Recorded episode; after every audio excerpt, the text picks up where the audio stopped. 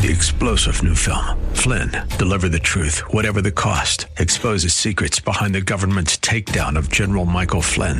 Flynn knew what the intel world had been up to. He ordered the first audit of the use of contractors. This set off alarm bells. He told the truth. He was the most dangerous person for Donald Trump to hire. They had to get rid of Flynn. Flynn, deliver the truth, whatever the cost. Available now. Watch it today. Go to salemnow.com. Salemnow.com. Thanks for listening to the Town Hall Review with Hugh Hewitt podcast, bringing to you the best voices on the stories and issues that matter.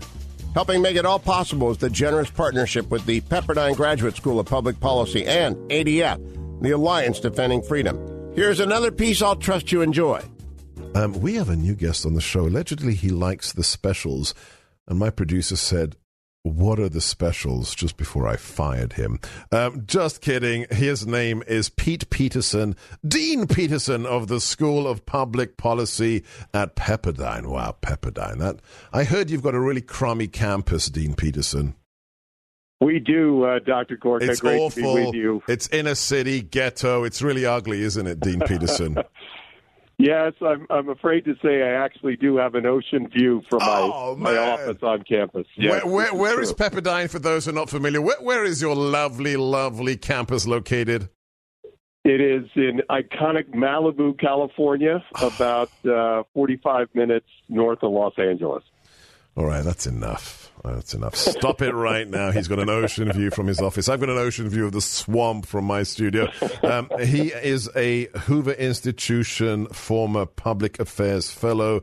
Uh, sterling CV, sterling record. He's on the show because he's an expert in this concept of public engagement and civil service or public service. Let me just ask you, Dean Peterson, first things first.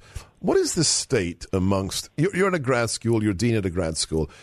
In our culture, amongst the kids, the whippersnappers, what is the state of the concept of serving the other, public service? Well, I have to say, Dr. Gorka, I'm in a, rather interesting place being in a graduate policy school. Uh, so I get to see students who have uh, made the intentional decision to pursue a graduate policy in public service, essentially. Um, So it's at least from my self-selected. It's a self-selected group. That's right. But give me the broader, you know, diagnosis of how things stand in our great republic. Well, I have to say that I, I think this pandemic has changed a lot of minds and, frankly, plans that a lot of recent grads have had about the future. In some ways, and I've written and spoken about this, I, I feel as if America is in this place that we were in the months, weeks, and months following 9 11, where we saw a generation of 20 somethings go into the military service, go into public service. And I'm actually encouraged by what I've seen both at the policy school, but also more broadly with this cohort of 20 somethings that are reconsidering their careers due to the pandemic and understanding that we're in a public policy crisis here that demands a new generation of leaders. But what about what we're hearing? Look, polls are polls. I think modern polling has gone the way of phrenology. It's it's a pseudoscience. um, but you know, phrenology, for those who didn't know, is, is the Victorian quote unquote silent science of examining the bumps on your head to see what kind of character you have. Um, but there's lots of polling that you know 30, 40 percent of Americans don't go don't want to go back to work because they're afraid. That's not really what we saw after 9-11, is it, Dean Peterson?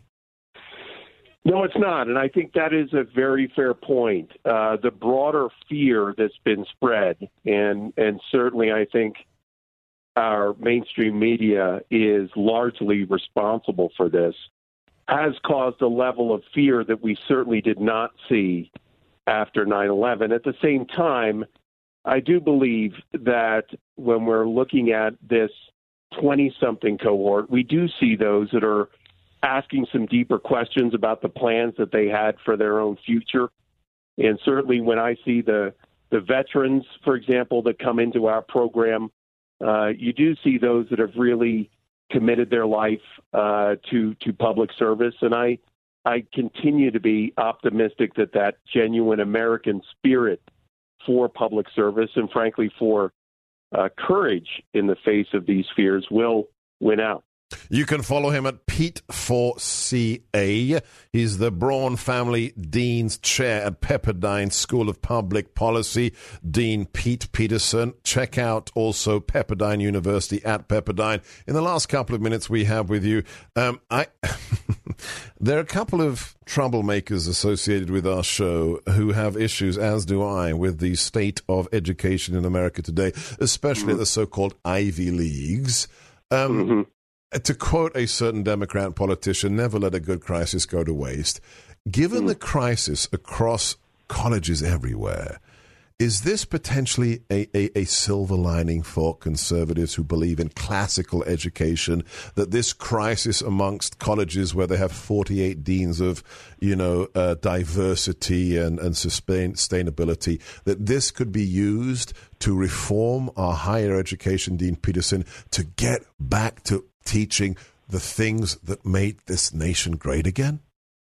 I think there is a great opportunity for that. I was just on a webinar with a group called the National Association of Scholars, which is a great group. Great group. Great group. Conservative academics across the country. And we asked this very same question. The, the budget pressures on colleges and universities in the months and years ahead is really going to force colleges to focus on really what they were intended to do, which was to teach and prepare the next generation of leaders. And I think that classic liberal arts education, certainly those that are based at faith based institutions, these are the kinds of very specific mission focused institutions that I think will weather this storm. But this diversity industrial complex that I call it, I, I what, think. what, will, say that again? I love that. Say that again the diversity industrial complex oh, that's good. Uh, that that has taken hold in so much of academia is going to have difficulty finding budget support,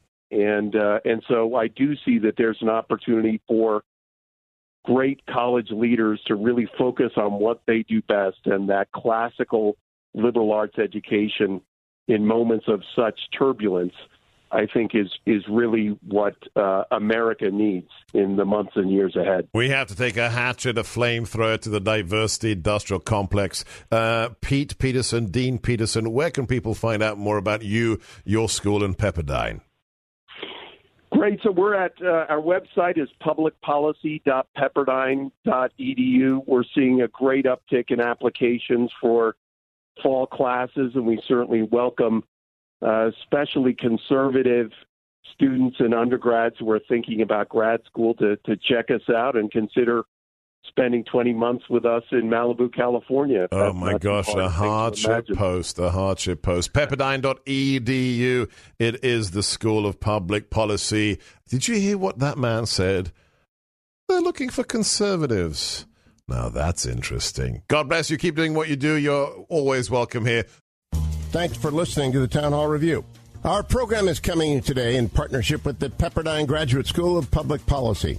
It's America's most unique graduate leadership programs offered on Pepperdine's breathtaking campus in Malibu, California. Learn more at publicpolicy.pepperdine.edu. If you're enjoying the podcast, please tell a friend to go to Town Hall Review and sign up as well today.